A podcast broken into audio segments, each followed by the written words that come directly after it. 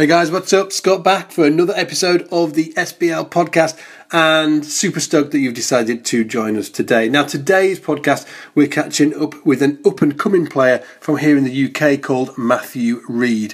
With a first class honours degree from the Guildhall School of Music, which is an awesome music school over here in the UK. Matthew is becoming a serious player on the jazz scene on both electric and upright bass, and he also received the Alec Dankworth Prize for Big Band Composition and Arranging back in 2016 as well. So Matthew is a seriously talented bassist and obviously composer and arranger. Now, not content with life as a sideman, Matthew put together his own trio, and I really recommend that you check these guys out because they're fantastic.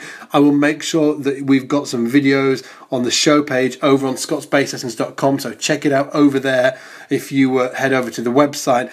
And obviously, um, check out Matthew's playing because he's really fantastic. And Matthew was tackling everything from writing and recording to booking tours for that trio, so he's really going for it and his latest album, Anecdotes Volume 2, is due out on February 9th. So make sure that you uh, you look for that when it's out. Now, without further ado, I'm going to uh, pass you over to Nick and this week's guest, Matthew Read. Hey guys, welcome back to another episode of the SBL podcast. We're catching up with uh, a bass player called Matthew Read, who I have to say, Matthew, I've not caught up with much of your stuff before. You're a bit new on my radar, so looking forward to find out what you've got going on. You've got an album coming out 9th of February, is that right? That is indeed right, yeah. Tell me about the album. Uh, so it's uh, from my trio, my jazz trio. Mm-hmm. Um, we're all uh, we all met at, uh, at the Guildhall School of Music and Drama uh, on the jazz course, and um, basically we we started playing in a quintet. Um, and and I really enjoy playing. Not that I didn't enjoy playing with the other two guys, but these two really stood out for me, and um, I really liked that they reacted really well to, uh, I suppose, more left field forms of inspiration. So I don't know. Um, there's one tune on the first record where I say, so we play this this theme through three times, and I I've given them images to to kind of work with. So um, the first time, uh, they've got to imagine me walking on my way to school through this park that the tune is named after, and it's like a foggy morning. And then the second time, I'm on my way back home and I've eaten a load of sugary substances. And then the third time, albeit a few years later, I'm I'm uh, worse for wear after a night out eating a kebab. And I don't, I don't know. I, have not really played in any bands where that sort of thing is a uh, can be used as as a musical direction before, but so that's where where the idea comes from. The album's called Anecdotes, and um, mm-hmm. okay, that's the sort of plan, really. Yeah, that sounds great. So I take it you, you, do give the guys some charts and stuff as well, right? Yeah, yeah. it's not all completely. no, there's there's um. Usually, I try and keep it. I've set myself a bit of a um. I've set myself the goal of one one page. So mm-hmm. one page of anything written, and then the rest has to come from from kind of inspire like personal inspiration.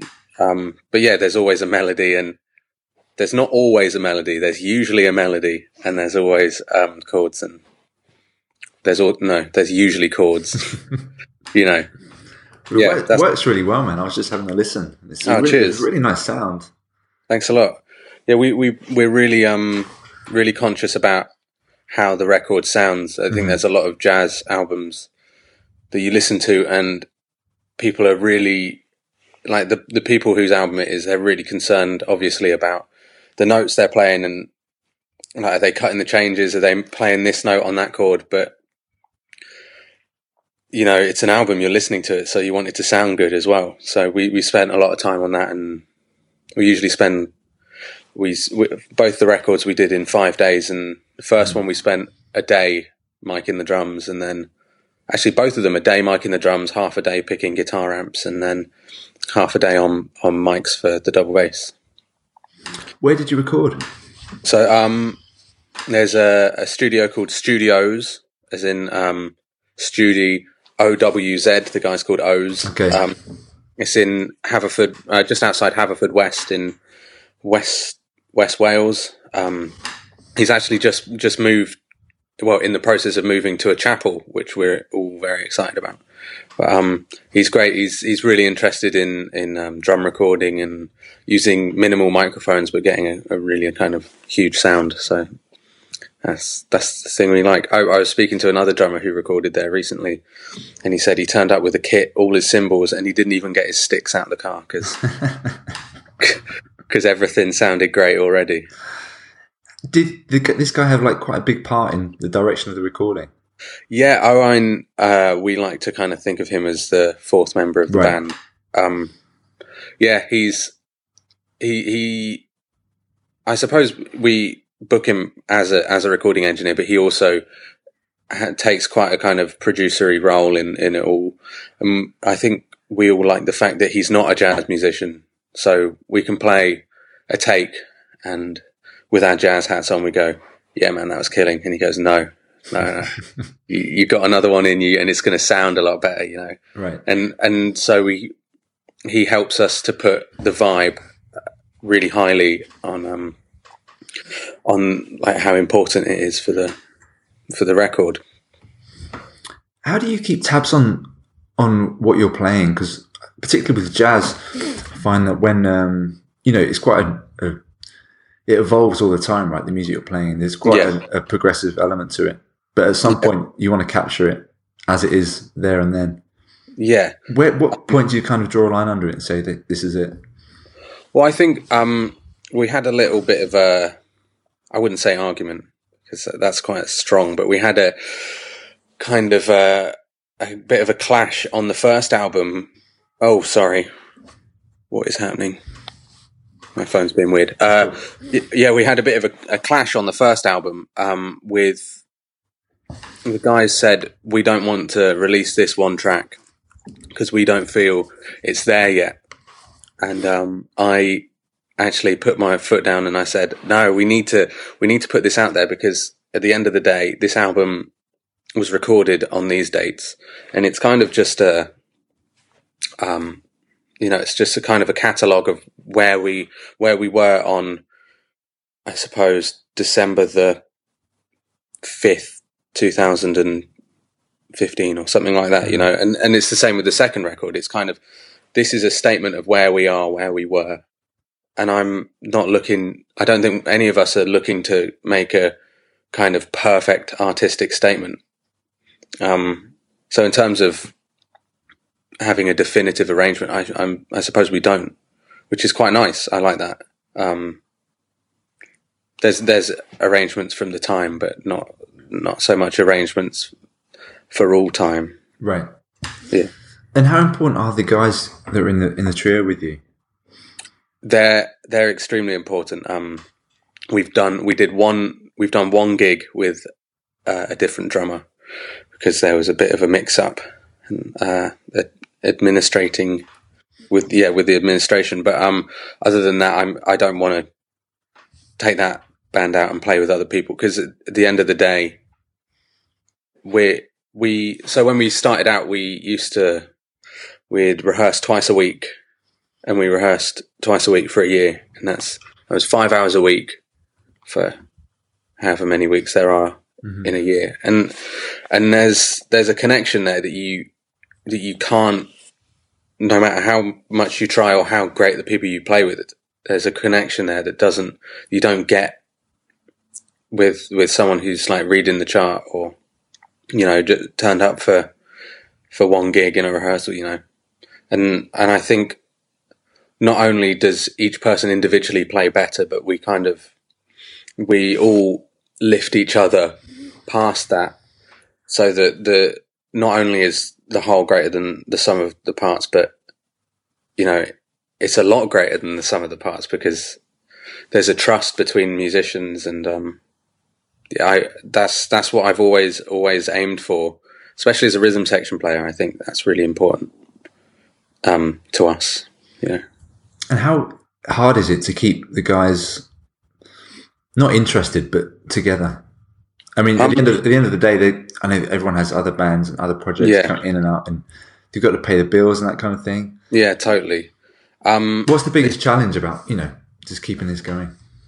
The biggest challenge is um, we we really want to be one of those bands that plays as many gigs as is humanly possible. Mhm. But you know, there's not that many jazz gigs going around, and you can't play the same night once a week. You know, because I mean, a we don't have enough material for that, and b no one's going to come and watch after three weeks, are they? Um, but uh, yeah, I think just maintaining a kind of a consistent output is, especially in, in like the UK, I, I think that's quite difficult. But in terms of the guys being up for it, they're like, yeah, they're, I, I couldn't ask for ba- better bandmates really.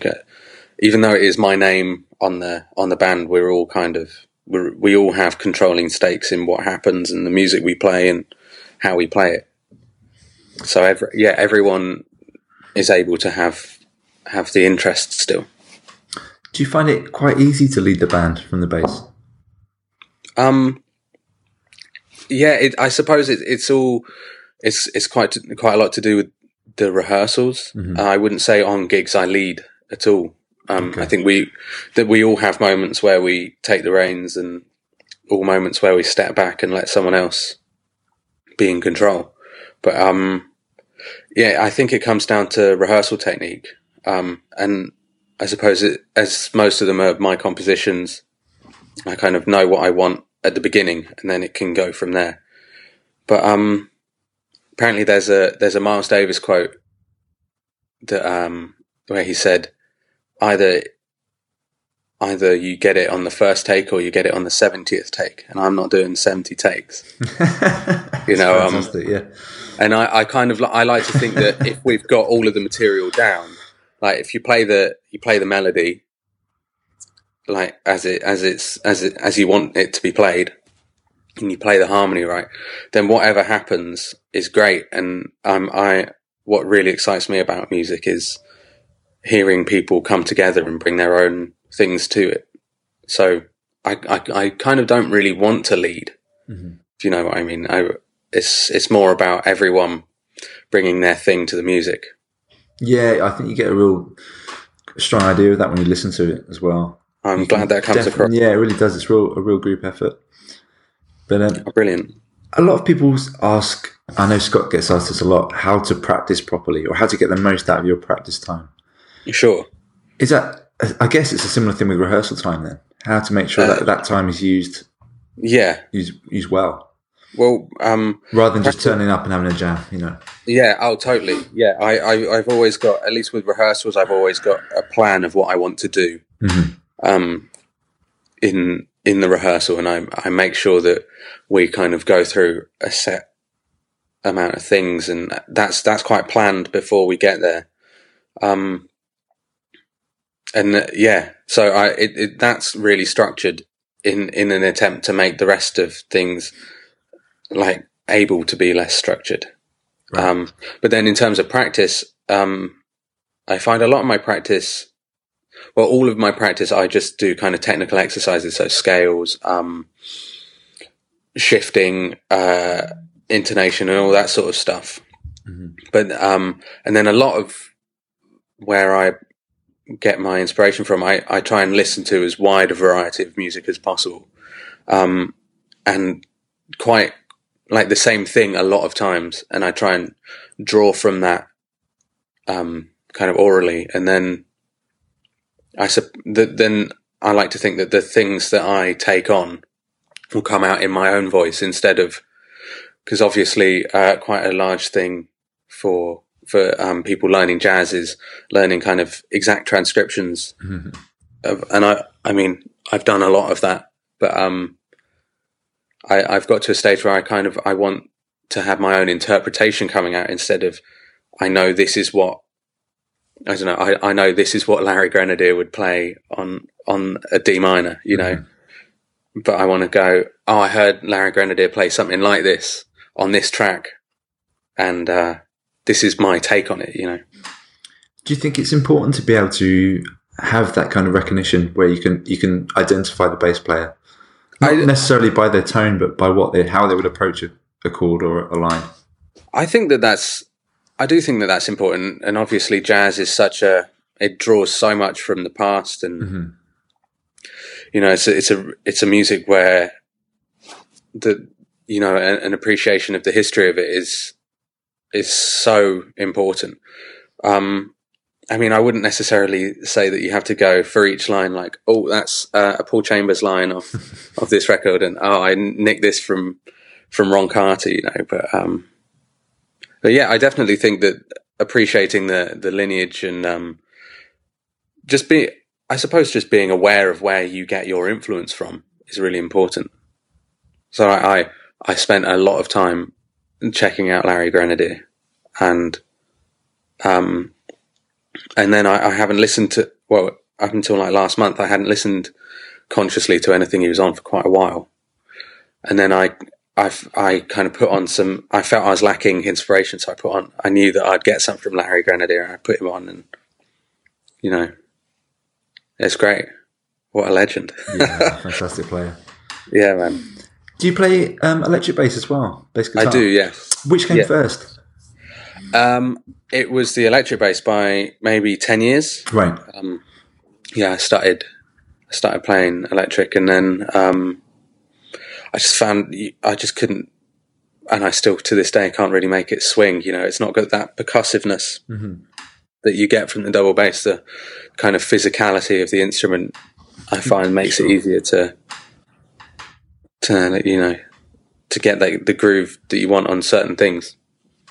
So you're always playing jazz? No, No? no, I, I, um, yeah, I, I, I play in a few like um, uh, singers bands and like uh, okay. original rock projects, and then um, I'm currently working on a kind of Jay Dilla um, mixtape with a pro- producer friend of mine, and so uh, yeah, I, I suppose I don't really like to think of what genre I am playing when I play it, you know. hmm Um, I, I've always thought, you know, whether you're listening to, I don't know, whether you're listening to Jaco or you're listening to Ron Carter or you're listening to uh, Pino or like any of those uh, great Motown records, the the great bass players serve the music and they do what is necessary to make the music sound great. So um, I think that's kind of what I aim for, really. Instead of I'm playing this genre of music, so I need to play this kind of bass line, you know. Where do you see yourself going next? Um, I, I'm trying to make quite a conscious effort to move towards just playing original music, whether that's mine or anyone else's. You know, um, that's really where where my musical heart lies. You know, I think just like you need that appreciation of the history of jazz, such a big thing about about about it is that you continue to push forward. And I would say I'm to completely contradict myself, I would say I'm mainly a jazz musician. Um, but but then that's because the majority of the music I listen to, you would find in the jazz category, you know. But yeah, um, so the trio we're doing quite a sizable tour, um, and and I really want to kind of make that almost a, a statement hmm for myself. Maybe not even not even to go to everyone. Oh, we did this many gigs, and you know we played in all these places. But just to go to myself, this is what you want to do, and this is how you go about doing it. And yeah, How do you find the the promotion and that kind of thing? oh, I mean, once the music's been recorded and the tour's lined Yeah. up, I think that's when the work really starts in a way. Oh my god! yeah, you're completely right. Um, I, it's it's hard, man. hmm It's really hard. Um, especially,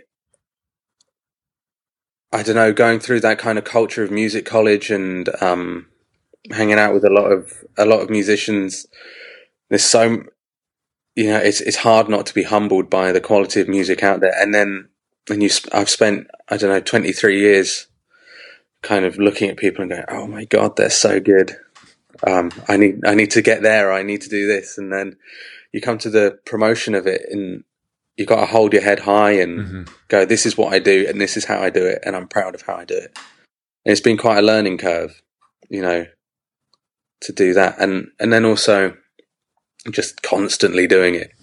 The the tour booking the tour I started probably a year ago, Wow, really? and I just got a date in this morning. you know, it's like oh my god. but you know, it's it's um, I wouldn't call it a necessary evil because I don't see it as being evil, but um, it's it's an it's a necessary expenditure of time, and I think as long as you keep grafting, then it's gonna it comes up. Think when you send one email out and then get disheartened that no one replies to you, that's that's where you where it fails. You've got to continue pushing on. you know. Yeah. So the new album, Anecdotes Volume 2, this one, right? Yes, volume two. Yes, Out on the 9th of February. yes. Where can we get it? Where can people go? Uh, so it's going to be it's going to be on uh, like streaming services and downloads. Um, I imagine you'll probably be able to buy it on Amazon. Mhm. Um, and then I don't know shops off the top of my head if I'm completely honest, but um, the best place to come and buy the album is come to one of the gigs because um, Mhm. it's like all all jazz. There's the album, and then there's the the live show, and there's so much Sure. more to it. Um, so yeah, come and say hi. Come to the come to the gig, and we'll be selling them there. If anyone can't make the gig, go check out Matt's website, matthewreadbass.co.uk, right? That's the one. Yeah. Do not go to Bassmaster, which I've just done. Yeah. Although maybe I should learn more about fish, man. I feel like there's something we could do there, me and the other Matthew Reed. Absolutely. All right, man. Amazing. Thanks a lot for hanging out today, man. Um, best of luck all. with the tour. Good luck with the album. Go Thanks check a it lot. out, guys. It's really, really worth a listen. Great to chat, man. Cheers. Likewise. Okay, guys, just want to say a massive thanks for listening to today's podcast, and uh, definitely check out Matthew. Um, I, I can't say enough about his playing. He's really, he's he's just just a really fantastic and musical bass player. And as I, I said in the intro for this podcast, I'll make sure that there's a few videos for you to check him out um, on the on the show page over on scottsbasslessons.com. Now I'm actually heading to New York today to embark on a humongous um, project filming over there. It's going to be a ton of fun. We've got an amazing host of bass players um, joining us over in New York, and we're filming some amazing courses for the academy. So if you are an academy member, make sure that you uh, uh, look out for what's coming next. I'm going to be updating people on YouTube. I'll be updating you on here on the podcast and just keeping you up to date with everything that's going on. But 2018 is just going to be a killer year for Scott's bass lessons. We're really going to do some fantastic stuff and um, and again just keep pushing the boundaries of what bass education online can be. And with that said, if you are not a member of scottsbasslessons.com, make sure you go over to the website and grab the 14 day free trial because we are the ultimate online bass school. Um, we've got some of the best bass educators teaching for us. We've got the largest online library of bass educational um, courses all in one place. We do weekly live stream seminars with some of the best bass educators in the world straight into the living rooms or bedrooms or wherever our students are hanging out and they can you know they can interact with these bass educators and myself on a weekly basis in real time so it's really a new a completely new opportunity for bass players such as yourselves to uh, you know give yourself th- that that you know that leg up is that what they call it? Get a leg up? Uh, get a i don't know what they call it but just you know a, a really great helping hand to finally get your bass playing to the next level and hopefully we will be the ones that will help you do so in 2018 so other than that guys take it easy and i'll see you in the shed